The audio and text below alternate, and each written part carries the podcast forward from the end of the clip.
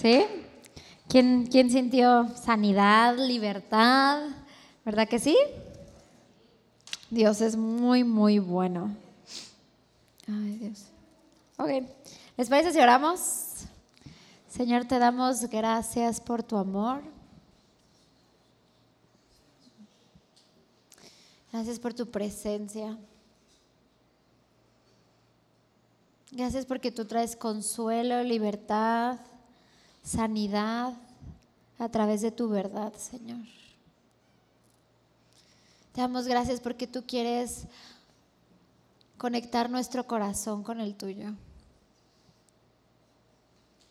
Porque quieres revelarte cada día más profundo a nuestras vidas, Señor. Hoy abrimos nuestro corazón para que entre tu palabra y para que limpie y lave, sane, restaure y nos acerque cada día más a ti. En el nombre de Jesús. Amén y amén.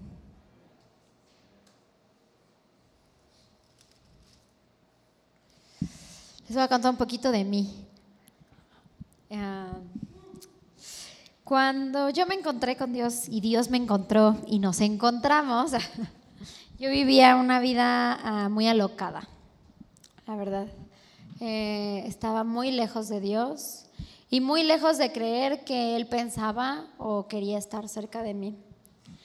Cuando yo tuve un encuentro con Él, la siguiente cosa que escuché después del encuentro del Espíritu Santo fue: tienes una nueva vida, vas a volver a hacer las mismas cosas. Y yo así de, pues no, ¿verdad? Y le dije no, pero no sé cómo hacerlo. Y empecé a tener una relación con Dios, una relación con su Espíritu Santo. Yo antes de tener una relación con Jesús y antes de tener una relación con el Padre, yo conocí al Espíritu Santo.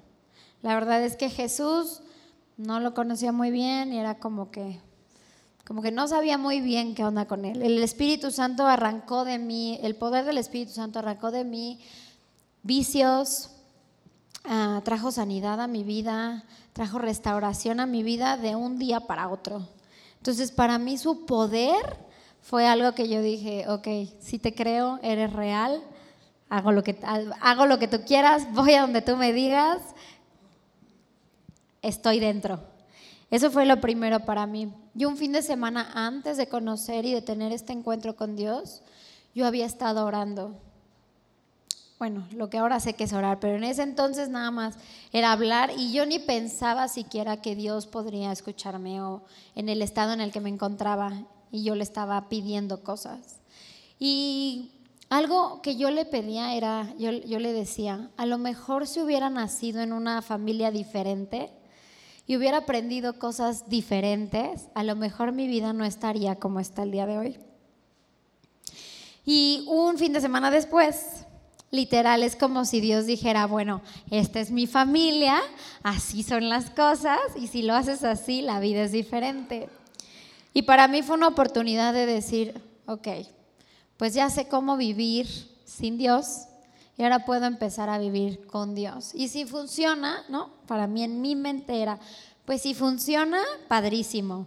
Pero si no, ya sé cómo hacer lo otro, ¿no? Ya sé cómo está en los vicios, ya sé cómo está en la fiesta, ya sé cómo tener una vida alocada y vacía.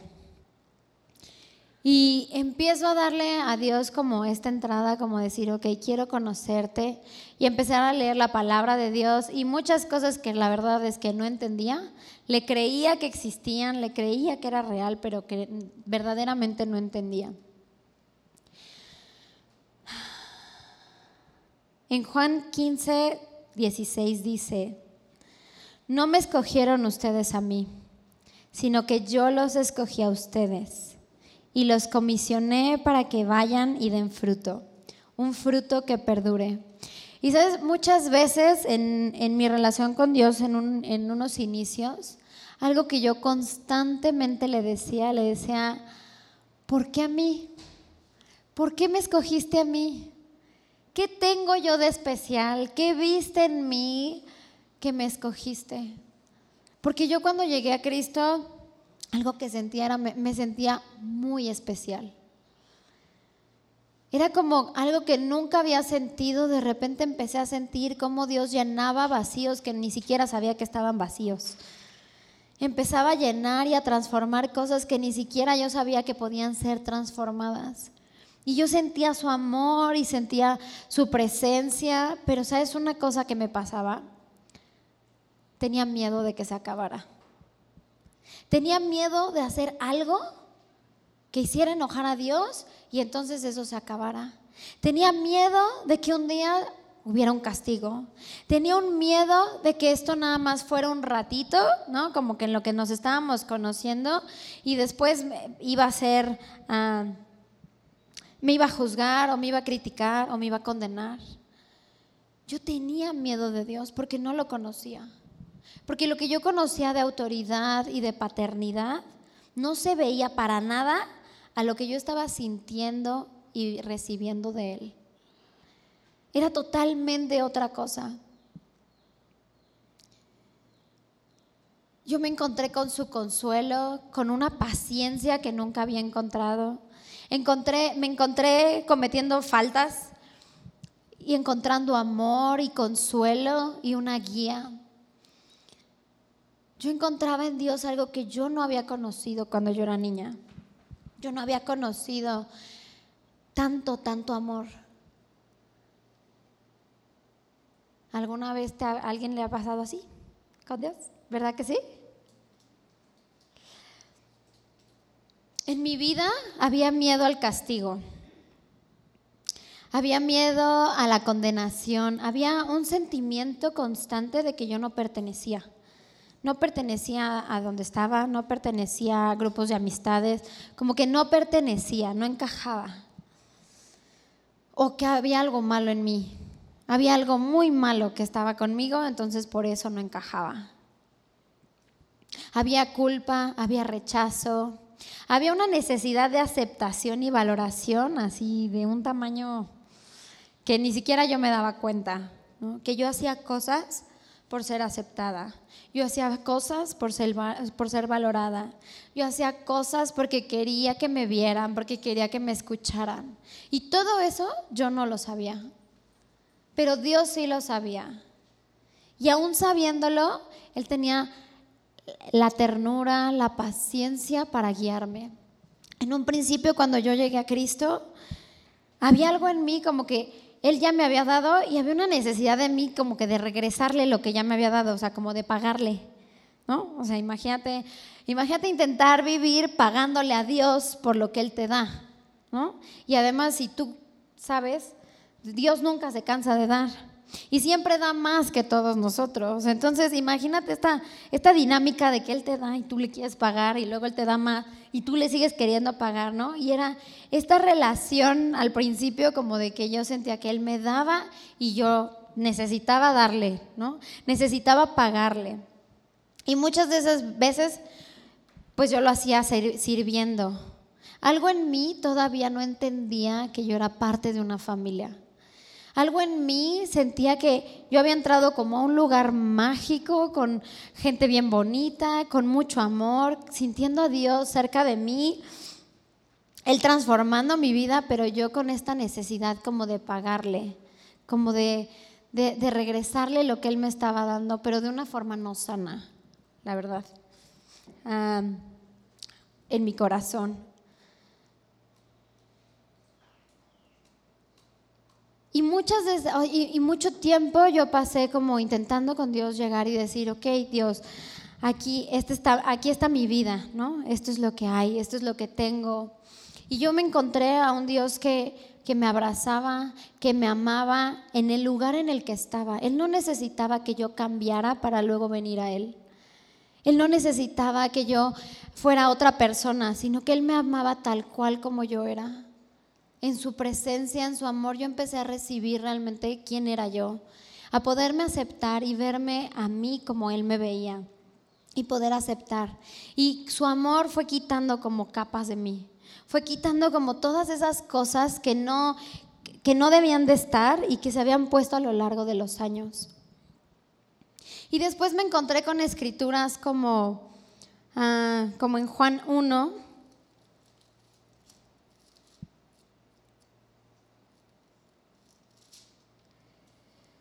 ...12 y 13 que dice: mas a cuantos lo recibieron, a los que creen en su nombre, les dio el derecho de ser hijos de Dios.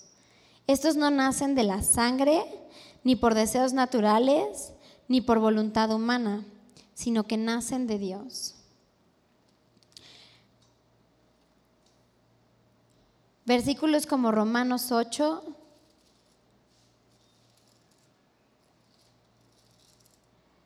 del 14 al 16, que dice: porque todos los que son guiados por el Espíritu de Dios son hijos de Dios.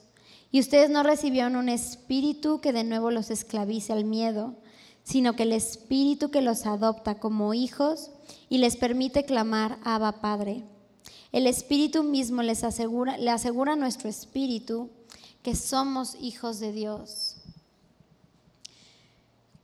Y otros versículos más, como Efesios, como en Primera de Juan, que decía que había sido yo adoptada y que Él me había adoptado a su familia y que era parte de una familia.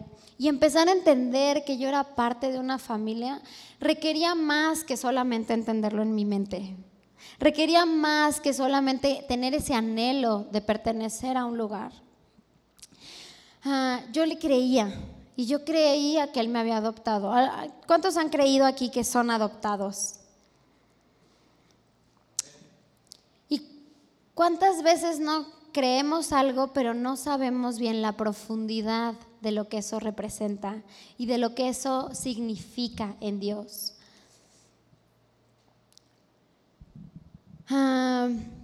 Muchas veces cuando tenemos experiencias en nuestra vida, la paternidad puede ser o lo mejor que nos ha pasado, ¿no? Nuestras experiencias con nuestros papás puede ser lo mejor que nos ha pasado, o puede ser lo más doloroso y lo más traumático que hemos vivido. Y Dios ha puesto a los padres y a las madres para hacer una representación de Él en esta tierra, porque Él es un Padre, Él es nuestro Padre celestial, y la única forma de Él manifestarse en este mundo es a través de los padres y las madres. Pero a veces cuando los padres y las madres no tenemos claro de una paternidad sana, ser como Dios, como ese Padre bueno que Él es, muchas veces hacemos cosas que son diferentes a lo que Él haría. Y entonces nuestros hijos empiezan a ver a Dios de una forma distorsionada. Muchas veces nosotros recibimos a Dios de una forma transgiversada, distorsionada. Y esta distorsión no nos deja acercarnos a Dios. Esta distorsión nos lleva a estar alejados de Dios. Esta distorsión no nos permite recibir todo lo que Dios tiene para nosotros. Y muchas veces cuando no somos conscientes, nos encontramos llegando a Dios y diciendo: wow, increíble. Y a lo mejor nos podemos relacionar con el Espíritu Santo y nos podemos relacionar con Jesús, pero cuando se trata de Dios Padre es como si sintieras que algo te paraliza y es como, mejor aquí estoy bien, ¿no? Y muchas veces no nos damos cuenta, pero lo que no podemos recibir de Dios se queda fuera de nuestra vida. La paternidad de Dios, lo que Dios quiere darnos, lo que Dios es como ese Padre, a veces se queda limitado a lo que puede hacer y puede dar en nuestra vida por lo que creemos, por lo que vivimos, por lo que experimentamos. Yo te quiero platicar de algunos tipos de padres que pudimos haber experimentado. Yo no sé cómo fue tu papá, cómo fue tu mamá, pero te quiero contar de algunos tipos de paternidad que pueden afectar la forma en la que nosotros recibimos al padre. Fíjate, un padre ausente es el que no está presente debido a que falleció, debido a algún divorcio o debido al trabajo. Su ausencia puede traer sentimientos de rechazo y abandono. Te puede dar problemas para confiar que Dios va a estar ahí. Un padre pasivo es el que no está involucrado con la vida diaria de la familia, quien no muestra sus emociones y se aísla. Esto puede resultar en ira interna y dificultad para reconocer o entender nuestras emociones, o dificultad para recibir el amor de Dios, o hasta de otras personas muchas veces. El padre perfeccionista, que es de acuerdo a tu desempeño, que tiene altas expectativas, que no es balanceado con suficiente amor, que sobresalta las fallas y los fracasos, y que el amor y el afecto solo son expresados cuando la persona se desempeña bien. Los hechos tienen más valor que el amor. Te sientes como si nunca vas a poder hacer algo correcto. Otro tipo de padre o de madre es el padre autoritario. Este es estricto y vive sujeto a las reglas establecidas. La obediencia es valorada mucho más que la relación familiar. Esto puede resultar en una profunda amargura o en pérdida de la motivación. Tú ves a Dios como el que te está observando para asegurarse que sigas con las reglas cristianas. Es muy difícil desarrollar una relación con Dios, con una paternidad así. El padre abusivo. Este infringe maltrato y abuso en forma física, emocional, verbal o sexual a los miembros de su familia. Esto crea un profundo dolor, temores e inseguridad. Ve a Dios como un castigador, listo para castigarme y hacerme daño. Por último está el buen padre. Este es el que es el que incondicionalmente derrama afirmación, amor, estímulo en formas concretas, aun cuando ejerce disciplina. Él está orgulloso de ti y te ayuda a tener una relación más cercana con Él. Él tiene que llevarte a que conozcas a Dios como un Dios bueno y como un Padre bueno.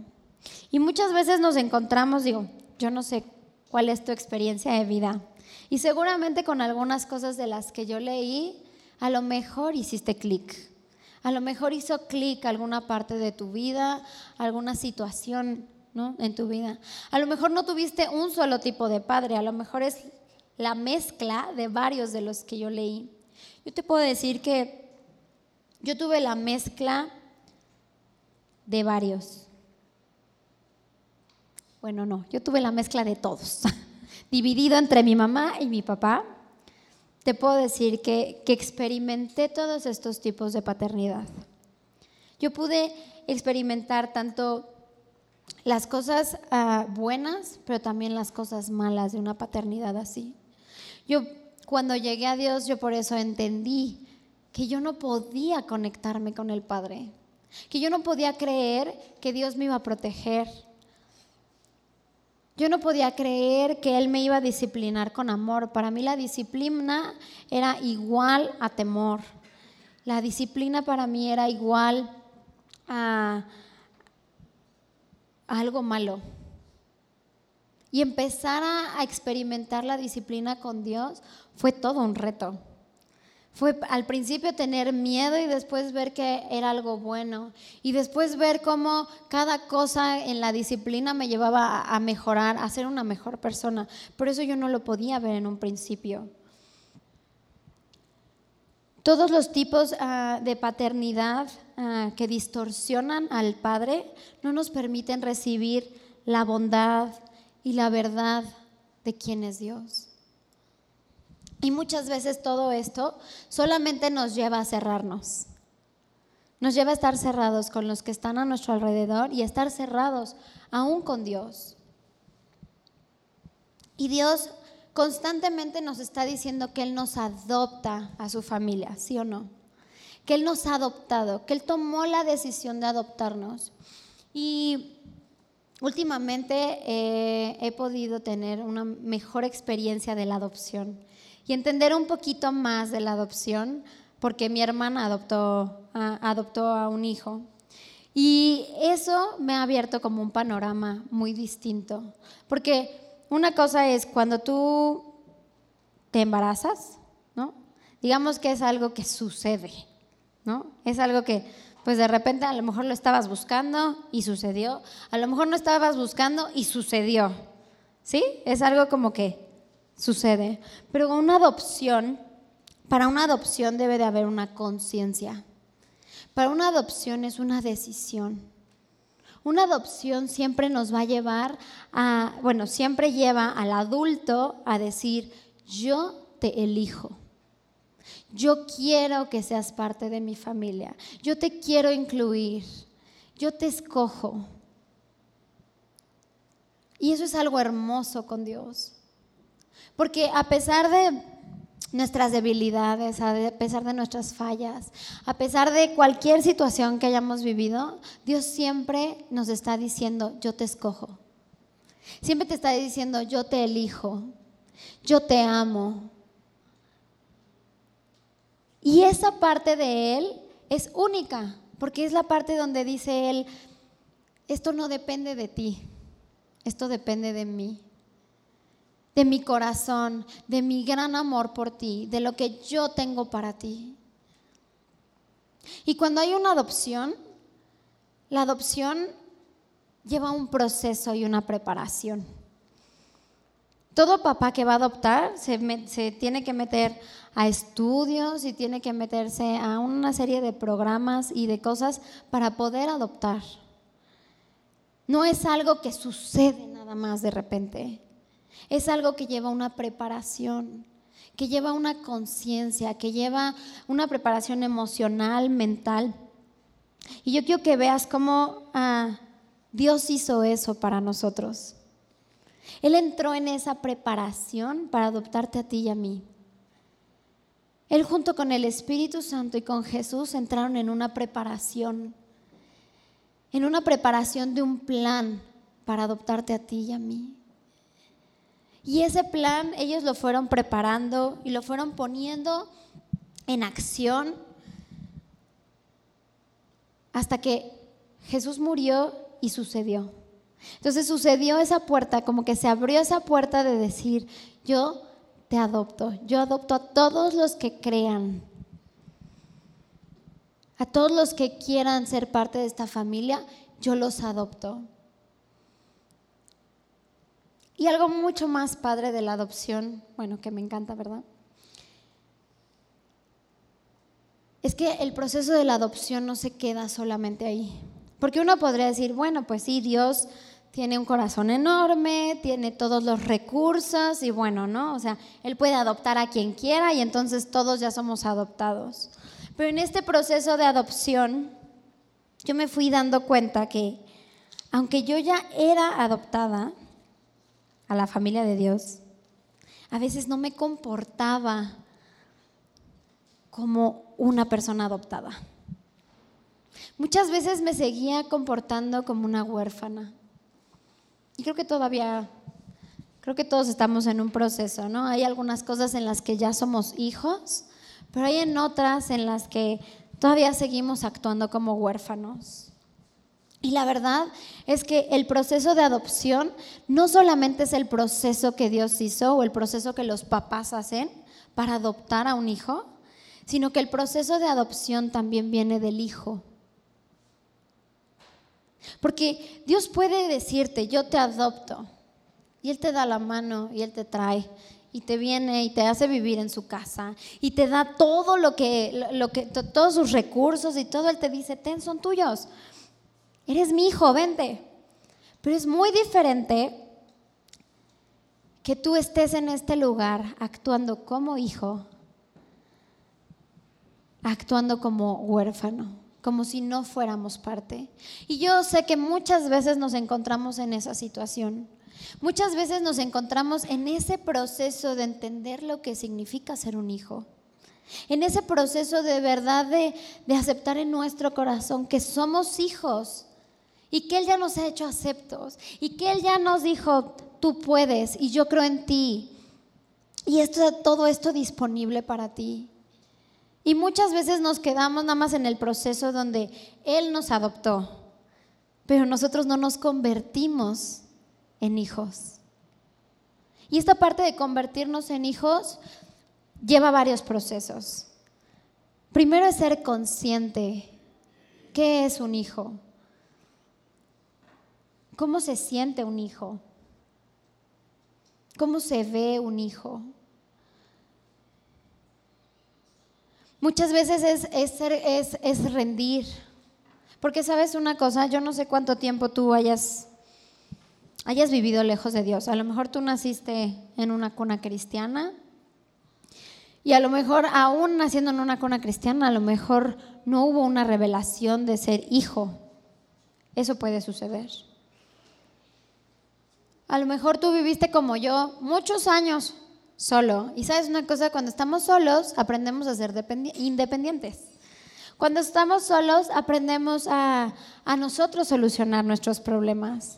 Cuando estamos solos aprendemos a protegernos a nosotros mismos. Cuando estamos solos nosotros aprendemos a defendernos a nosotros mismos. Cuando estamos solos nosotros dependemos de nosotros mismos, nada más. Y eso es lo que nos hace no ser hijos. Esos patrones, esa forma de vivir independientemente, cuando llegamos a Cristo y somos adoptados en la familia de Dios, a veces nos vemos viviendo otra vez como si estuviéramos solos por el mundo. Y vivir solos por el mundo y estar solos por el mundo limita en nuestro espíritu esta parte de saber que somos hijos. Es algo que no nos permite entender y tener esa revelación de que somos hijos, de que pertenecemos, de que tenemos un padre al que podemos acudir. Te voy a leer un poquito de algunas características de un hijo y de ser huérfano. A ver si te identificas. Y ya puedes decir en algunas, no, sí, ya estoy en el proceso de ser hijo. Y a lo mejor hay en otras que vas a decir, chin. No. Pero todo esto yo sé que es porque Dios quiere que seamos hijos. Dios quiere que pasemos de ser adoptados a ser hijos. Porque la parte de la adopción es, Él nos está adoptando. Pero nosotros decidimos si nos quedamos en ser adoptados o nos convertimos en hijos. Yo hoy te puedo decir que yo veo a mis sobrinos y no hay ninguna diferencia, ni una, ninguna diferencia que mi hermano o mi cuñado hagan entre su hijo biológico y su hijo adoptivo.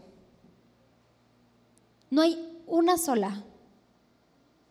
A los dos los tratan por igual, a los dos los corrigen por igual, a los dos les dan la misma calidad de vida, a los dos les compran la misma ropa.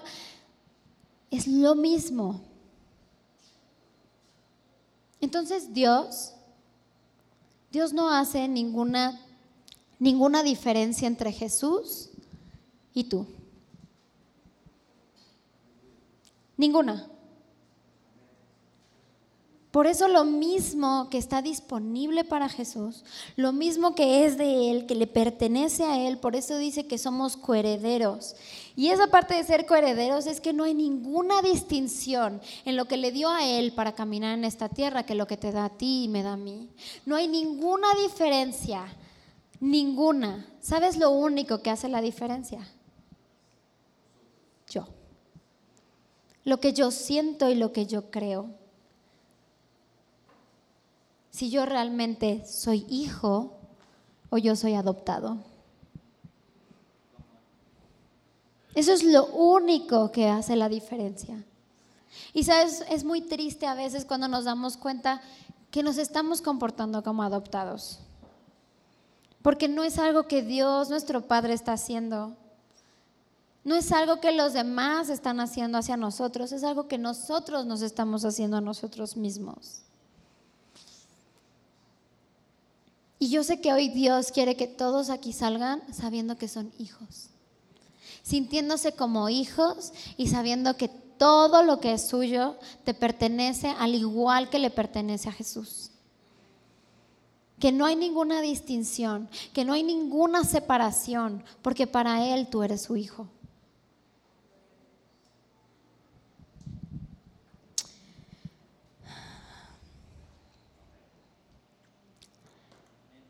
Un hijo ve a Dios como un padre. Un adoptado lo ve como un director. Un hijo es interdependiente. Sabe que no está solo en la vida y que tiene que hacer todo solo, sino que depende de sus hermanos, depende de Dios, depende, es interdependiente, ¿ok?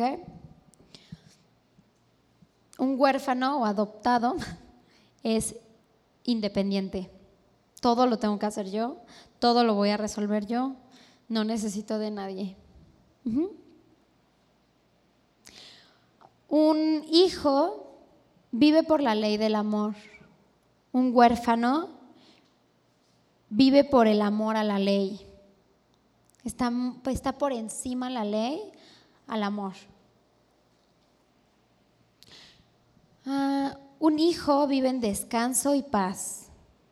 Un huérfano vive con inseguridad y falta de paz. Un hijo es aceptado en el amor de Dios, es justificado por gracia, y así se siente y así vive. Un huérfano se esfuerza por obtener elogio, aprobación y aceptación. Un hijo tiene una profunda gratitud por ser amado y aceptado por Dios, y por consiguiente sirve. Un huérfano, sus acciones tratan de impresionar a Dios, o su motivación de servir es pagar, ¿no?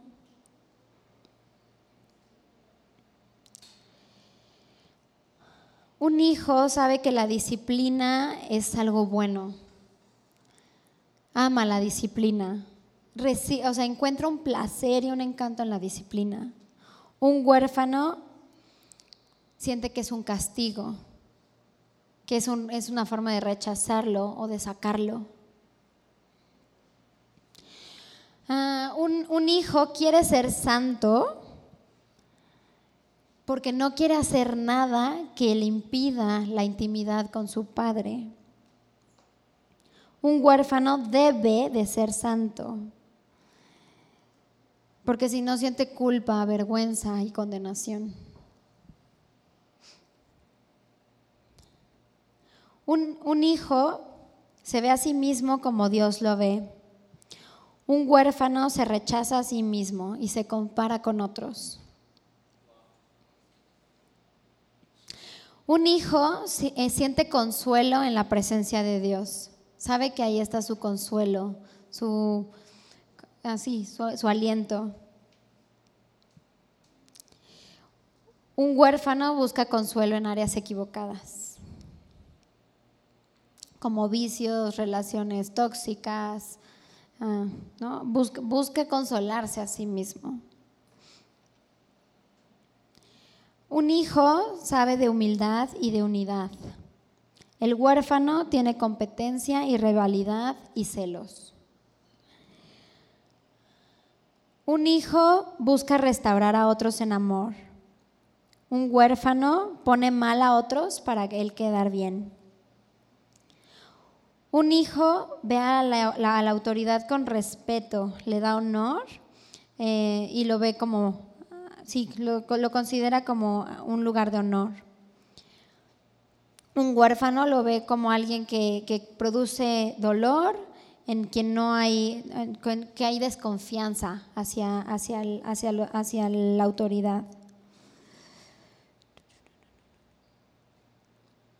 Un hijo expresa el amor abiertamente, es paciente y afectuoso. Un huérfano se guarda, es cuidadoso y es condicional. Tiene miedo a que lo lastimen, tiene miedo a expresarse. Un hijo siente la presencia de Dios cerca e íntima. Un huérfano condicional y distante. Un hijo se siente libre. Un huérfano se siente atado y oprimido.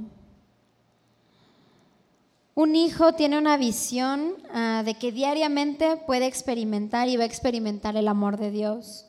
Un huérfano tiene ambición espiritual, como como algo que no puede ser lleno, o sea, que no importa cuánto tiempo estás en la presencia de Dios, nunca es suficiente. Es como que nunca es suficiente nada de lo que Dios te da. Un hijo ve su futuro como que tiene una herencia que Dios le va a dar. Un huérfano pelea por lo que puede obtener.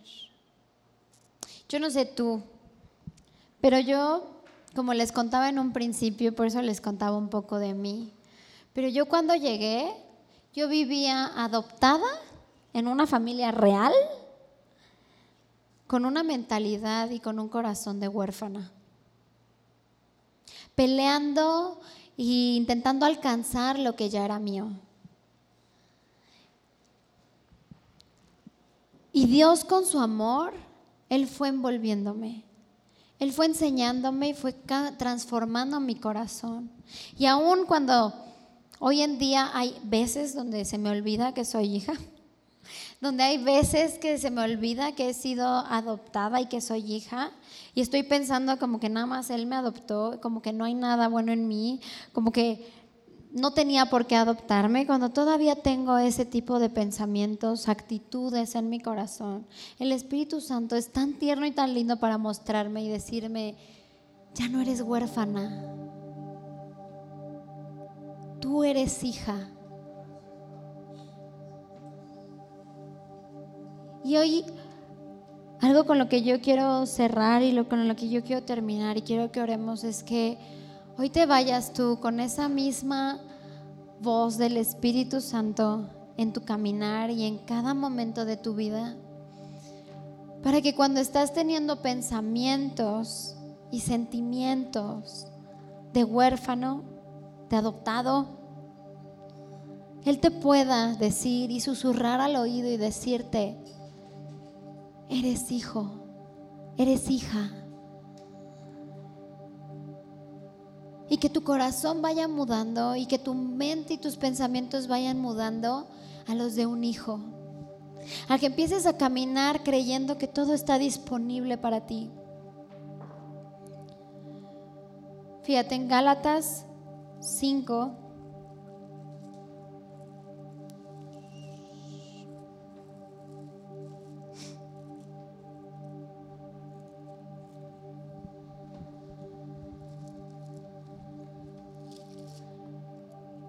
en Gálatas, 4 del 5 al 7 dice: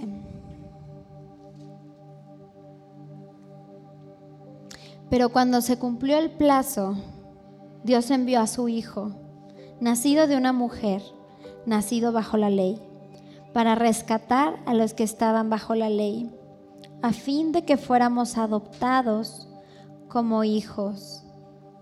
Ustedes ya son hijos. Dios ha enviado a nuestros corazones el Espíritu de su Hijo, que clama: Abba, Padre. Así que ya no eres esclavo, sino hijo. Y como eres hijo, Dios te ha hecho también heredero. ¿Sabes que hay un sello en tu corazón y en el mío?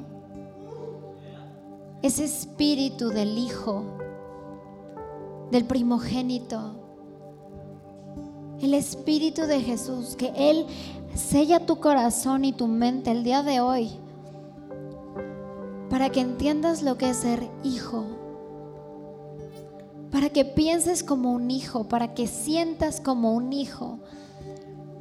Y hoy yo sé que mientras cantamos y adoramos, el Espíritu Santo va a sacudir de ti todo lo que te dice que eres huérfano. Va a sacudir de ti todo lo que te ha venido diciendo que tú no perteneces, que tú no eres. Va a sacudir de tu mente y de tu corazón todo lo que te lleva a pensar como huérfano. Y mientras cantamos, su Espíritu va a sellar el espíritu de cada uno de ustedes, para que dentro de ti, en lo más profundo, tú puedas clamar: Abba, Padre. Abba, Padre,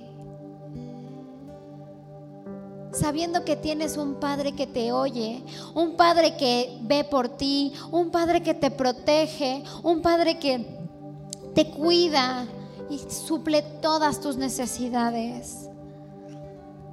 Amén. Va a pedir que se pongan de pie.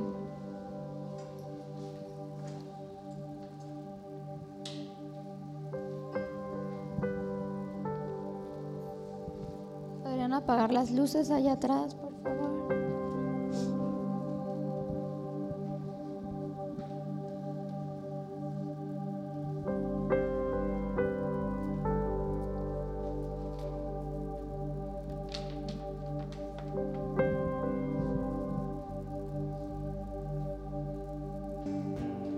Cierra tus ojos.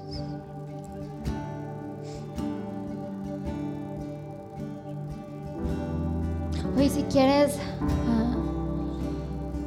de verdad conectar con tu Padre Celestial, hoy te invito a perdonar a esas figuras paternas. Hoy te invito a perdonar su falta de entendimiento. Te invito a perdonar su ausencia. Te invito a perdonar el que no te vieran, no te escucharan.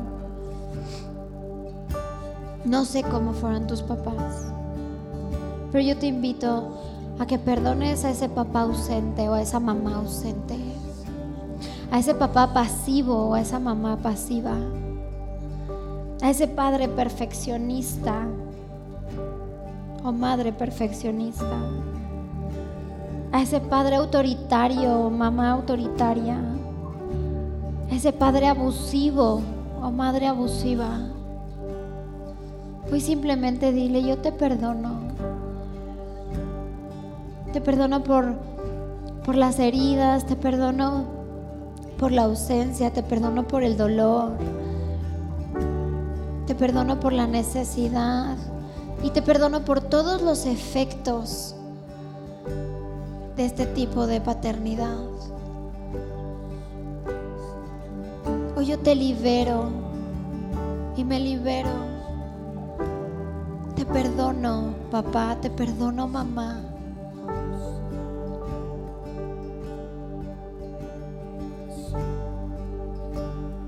Y siente como eso se va.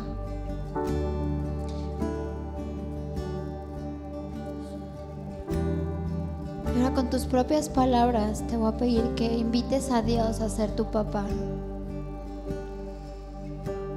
Así como Él un día decidió adoptarte, hoy tú decides adoptarlo como tu papá. O dile: Padre Celestial, yo te adopto como mi padre. Ven a ser mi padre. Quiero conocerte, acércate a mí. Acércate a mi corazón, revélate a mi vida como padre. Dile: te permito que me abraces, te permito que me protejas, te permito que me enseñes, aún te permito que me disciplines.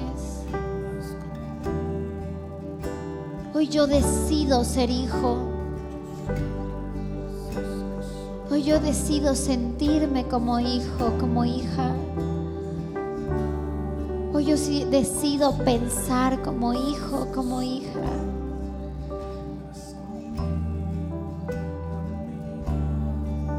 Hoy yo recibo tu espíritu de adopción a cambio de ese espíritu de orfandad. Hoy yo te entrego el espíritu de orfandad y recibo tu espíritu de adopción que me sella y me deja clamar: Abba, Padre. Dilo conmigo: Abba, Padre. Díselo otra vez, dile: Abba, Padre. ¿Estás en necesidad? Dile: Abba, Padre. ¿Estás en dolor? Dile: Abba, Padre. ¿Estás con gozo? Dile: Abba, Padre.